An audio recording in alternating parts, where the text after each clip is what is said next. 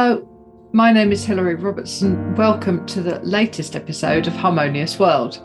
And for this episode, I am really delighted to be joined by pianist Paul Edis, who I heard at the Cadogan Hall at the start of November. And I'm now talking to him about the album excerpts from which he played at the Cadogan Hall. And his album's called The Still Point of the Turning World. And the front cover of it is simply beautiful.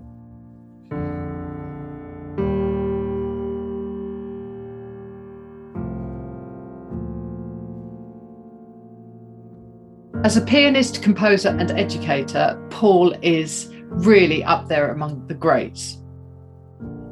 He works regularly with lots of other musicians, including Jo Harrop, who I interviewed a few weeks ago. But he's also played with lots and lots of British jazz greats, including Jim Mullen, Tim Garland, Julian Siegel, Tony Kofi, and actually old friends of mine, Steve Waterman, Ian Bellamy, and Mark Nightingale. He is really one of the leading lights of contemporary jazz, as London Jazz News put it so eloquently. I'm looking forward to interviewing Paul. He really is a fabulous pianist, and I hope you enjoy listening to our conversation. Welcome to Harmonious World. I'm delighted to be joined this time by pianist Paul Edis. Hi, Paul. Hello, it's a pleasure to be here yeah, it's great to uh, to meet you again. And as I was, as we were talking about before, I enjoyed the Cadogan Hall gig, which was, I think it was the album launch, wasn't it? Officially, it was. Well, it was. It was kind of four album launches in one evening. In fact, it was. It was. There was a lot going on that evening, and and tons of amazing music. Um, so yeah, it's it's great to hear that people enjoyed it. Basically. Yeah, and of course you were doubling up, weren't you? Because it was it was not only your solo album, but also your the album you'd worked on with Jo Harrop. Yes, I had I had different hats on that evening, so I, I sort of started the concert with my solo piano um, uh, set, and then went round the back to the dressing rooms, and then came back out to to help with um, Jo's set, playing piano for that. So it was yeah, it was a lot, like I say, a lot going on, but it was great fun actually, and and to see the the downstairs, I think all the downstairs was sold out at Cadogan, so it was really good atmosphere. Yeah, and it was it really was it was one of our first kind of it felt like a real proper gig for the first time for a lot of us so yeah, yeah. It was good. Well, let's hope that we can keep a lid on this horrible virus now and and uh, you know do more of that. Yeah, definitely. So tell me about this album. How did it come about? This is my first album with the Lateralize label. In fact, it's it's my first album with a label, um, really, because everything I'd done previous to this um, was sort of self-release, um, which you know anyone who's been through that process is will know it's it's an awful lot of work, and often you feel like you're fighting an uphill battle. So um, there was that side of it, just just having the support of a label and and such a um, great label as well. It's really really keen on producing new original music and you know high artistic aims and and everything else. Um, so in that respect, it, it does feel like starting again. But also, I moved to London in March 2020, um, and oh, yeah, I know it was great timing. yeah. Um, but this this album is the first thing I've done since since moving south, since leaving the northeast of England and, and sort of relocating. So again, it it all feels something like like a reset, I suppose, and and the process of, of having moved and, and the fact that we were then locked down meant I kind of did more practice than I've ever done before. I I wrote new music. I did I did all sorts of things. I think basically to distract myself from the fact that nothing was happening. Um, so in in a way, again, it, it felt like a like a new start in that that sense too. That my playing's kind of gone up a notch and um and what I'm trying to achieve as well.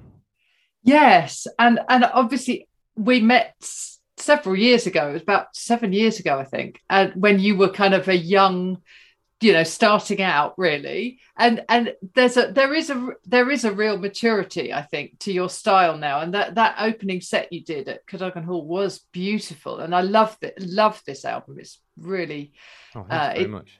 Yeah, there's something there's something classical about it. You know, the the, the compositions are are beautiful, um, and your style is uh, is is stunning. It's really good.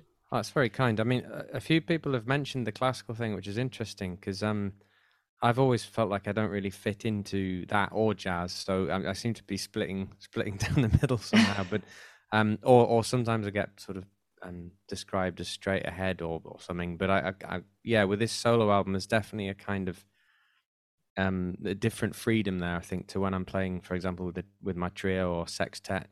Um, and and yeah, in terms of the maturity, I, the the the album itself's been an interesting process for me um, particularly the, sort of realizing in the recording, literally on the day of the recording, this this feeling of I'm not doing any of this necessarily for anyone else or to I don't I don't feel any sense of I should do this and maybe I ought to do that, which um which is how I used to feel a lot more of that sort of baggage when I was I think when I've done albums in the past.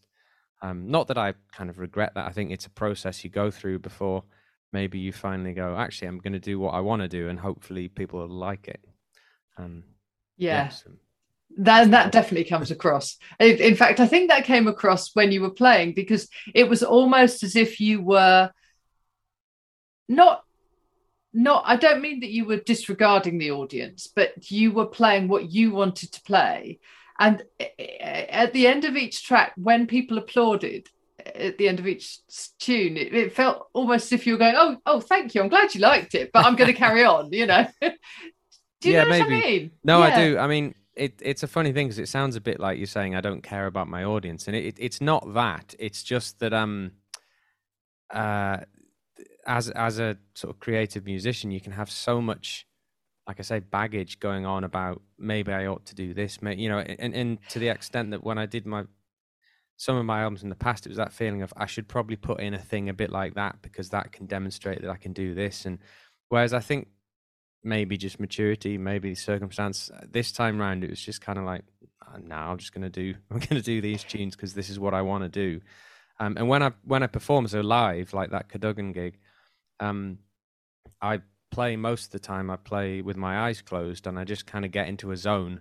So there is genuinely a sense quite often that when I finish my song or my piece that I kind of open my eyes and go, "Oh, there's an audience. I forgot about you there because I was just in my in my zone."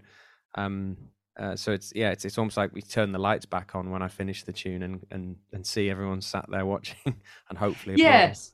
Yes, and that doesn't come across as arrogance or, you know, as I say, it doesn't come across as you're disregarding the audience. It comes across as if you are giving the audience a hundred percent of you as a pianist.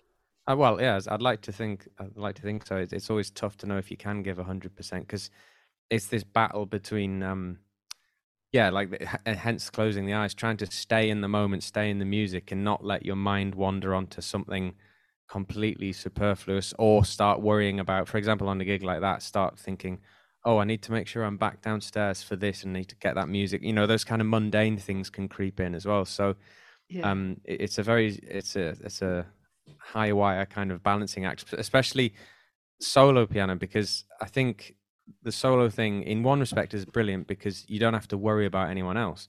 No. But then occasionally you have that really, you know, that moment of, oh, there's no one else to rely on. I just need to, there's, there's, no one to bail me out here if anything goes wrong. There's there's no you don't have that support from from you know say a, a bass player and a drummer there. Just occasionally if you lapse in concentration.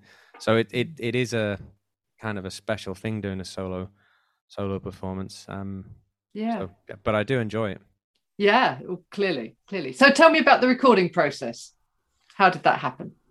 Well, we um, started chatting to the label in about January of this year, uh, so 2021, um, about it, and very quickly we got to the idea of, of doing something basically, and, and, doing this solo album. I managed to find um, based on recommendations, you know, sort of asked various piano players what, what's the best place to go in, in town, sort of thing. Uh, the studio, Masterchord Studio in North London, which has an amazing Steinway D um, piano, so it's it's sort of one of the best you can get, and it's a nice one of those as well because it's been really looked after. Um, and we went in the, I think it was the February half term, went in and, and recorded in a day, recorded loads of stuff. Um, and it, interestingly, I, I, like I said earlier, there was a slight sense of as the day progressed, feeling out what this album was. So I had various concepts in mind, and I took along a few extra things, and some of the extra things ended up supplanting the original ideas, um, which is which is just sometimes how it goes. I think you know you, you you can have these really clear ideas, and then you get in the moment in the studio in the acoustic or whatever it is, and, and it it all starts to make more sense.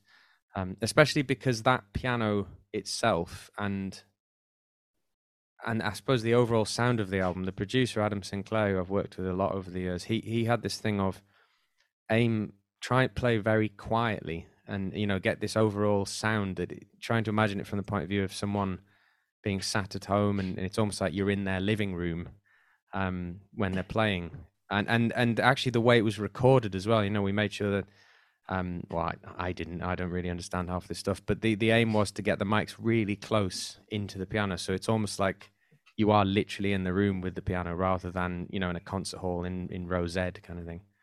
Yeah and and uh, that that that definitely does come across because sometimes you listen to albums that have been recorded at live you know especially solo piano pieces where they've been recorded at live you know in massive halls you can hear that. Whereas this it does sound very personal personal from you to me the listener. Yeah well that, that's that's the intention. It's always i mean music is about communication. Um it's about trying to yeah, trying to have a nice chat with whoever yeah. it is who's on the other end through through music, I suppose, or or yeah, a conversation with them. I know they can't participate in a sense, but it but there's something about the way the silence works and um, and everything else that they they're part of that. Um, even even on a recording, I think. Um, yeah. Bit philosophical, that isn't it? So. I know it's very deep. that comes across, and I hope that you can retain that as you become more experienced and more, you know, you, you'll obviously be playing more and, and that sort of thing. And I hope that intimacy, that musical intimacy, really sort of stays because it feels like you've got that in spades.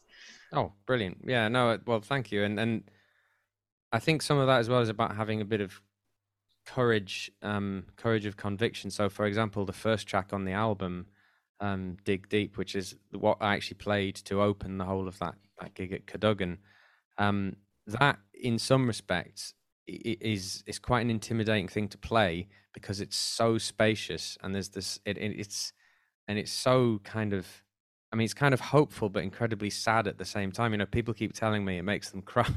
Yeah. so, so when it came to that gig, the Cadogan thing, I, I thought maybe I should start with something a bit more, you know, a bit more upbeat, get the audience in a good mood.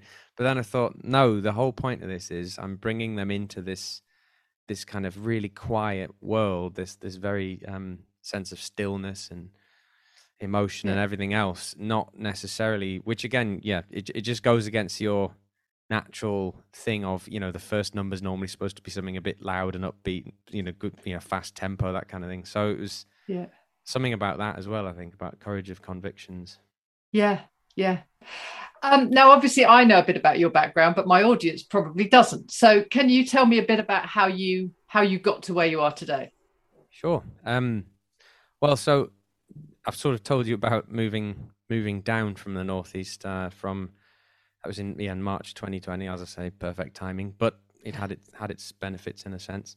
Um, but so before that, for about since 2003, I um sorry 2006, I'd been based in the northeast um, again, uh, where because that's that's actually where I'm from. I mean, I sometimes Northerners tell me I sound like a Southerner, but Southerners tend to say I sound like a Northerner. So yes, that is where I'm from originally, from from a place called Chester-le Street uh, near Durham. Um, so I was based up there. I did various gigs and. Um, I actually set up concert series and, and did education work, all sorts of stuff, whilst kind of keeping the, the performance side going as well and releasing albums on my own. Um, and then yeah, in, in kind of the last two or three years before moving, I kind of started to feel that slightly itchy feet feeling and, and just, just wanting to be uh, where it felt like the party was happening, I guess. You know, it it was this feeling with London, there's so much going on. Um, yeah.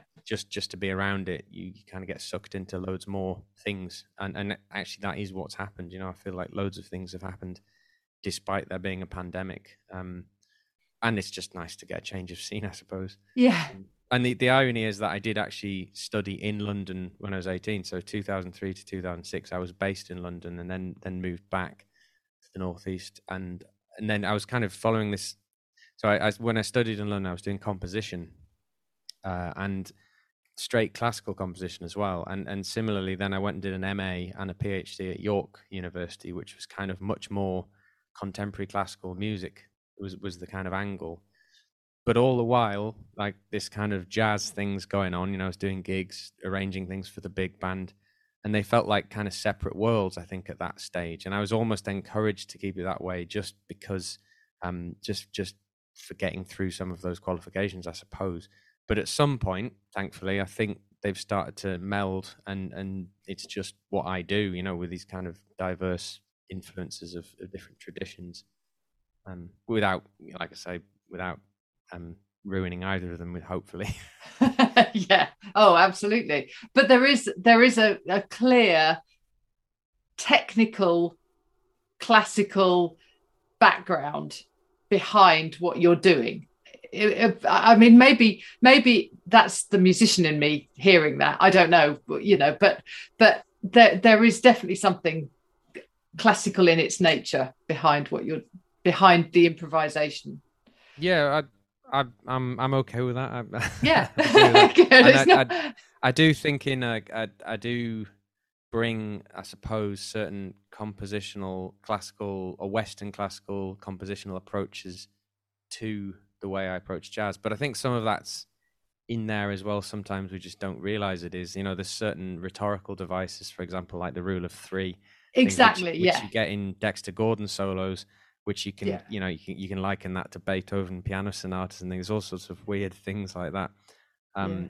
But also in in a in a uh, in the sense of I, I like things to be quite um, neat, I suppose, which is a classical tradition, isn't it? You know, the idea of um, not wasting any notes, kind of keeping everything. Um, and I and I like melody as well, which again is often I think is one of those things jazz musicians it feels like sometimes steer away from for for harmony and rhythm, which are obviously big things as well. But melody, I you know, I I, I think I've always felt like I'm a nat- naturally drawn towards melodies um, and writing melodies and, and loving people like Gershwin and you know the American songbook writers um, for their simplicity um, but elegance of their melodic writing. Yes, and I noticed at Cadogan Hall that there was some some of the pieces, you know, you'd you'd get a, a, melody and then you'd catch a glimpse of it through the middle, and then you'd get another one, and then it would come back at the end, and you so it did feel like a, uh, you know, it was it, there was there was a real uh, melodic composition going on. I think that might be where the classical thing is coming from. It, as you say, very Gershwin, Debussy, that kind of thing. Yeah, yeah, and and also yeah. it's it's just interesting. I think there's there's all sorts of overlaps. You know, like Gershwin, Cole Porter, all of those kind of that that tradition. They they were all they'd all studied the classical thing as well. So with like that, that's a, possibly another way in that that that's rubbed off on me a little bit, just about yes. form and the way things are structured and yeah. so on. So yes, yeah. Right. So the still point of the turning world, where is the best place for people to get hold of it? To listen to it, as far as you're concerned, because obviously we want to put money in your pocket so that you can get out and perform, you know, and do more. So, well, I mean, you can always get copies, assuming I remember them, on gigs. Um, yes. So, uh, yeah, I've I've got gigs coming up in, in Newcastle and down um, down here in London. Um, so yeah, come and come and find me on a gig, uh, and that that means that that's sort of killing two birds with one stone. Then you get to hear it live. yes. Um, but um, otherwise, there's a Bandcamp. There's a, a Bandcamp page that I have that has um the album on, and there's now um well soon certainly there'll be vinyl available as well. Um, right. so you can get it vinyl, CD, um, download of Bandcamp. It's on Spotify. It's it's kind of everywhere. It's we're, we're relying on um, the audience to to find it where they like to listen to it. Um, right. Bandcamp yeah. in general is is the best for artists nowadays. Definitely, definitely. I try and point my audiences to that where possible because it does seem to be, and they they they were doing brilliant things in um, lockdown in terms of helping, uh, you know, money get into the pockets of musicians. So that's really good. Yeah, yeah, very good. Okay, well, I will I will point everyone in the direction of uh, Bandcamp and, and your own website so that people can uh, find out where you where you're going to be in the new year. So hopefully people will be able to go and listen to you. Yeah, uh, well, I do hope to see some people at my gigs. yeah, fantastic. Yeah, great stuff. Well, thank you so much, Paul. I really appreciate your time. Oh, thanks for thanks for having me. Well, I hope you enjoyed listening to my conversation with Paul. In the show notes, you will find links to his own website and to Bandcamp, which is always a good place to find the artists that I've interviewed. Most of them have got a Bandcamp presence. At the start of this podcast, you were listening to Dig Deep, which is indeed what Paul started his concert at the Cadogan Hall with. Now I'm playing Start Over, which is another track on the still point of the turning world. Please do like and share, rate and review wherever you get your podcasts, wherever you're listening to me. Thank you so much for joining me once more on Harmonious World. And remember to share what you are good at to make this world a little more harmonious.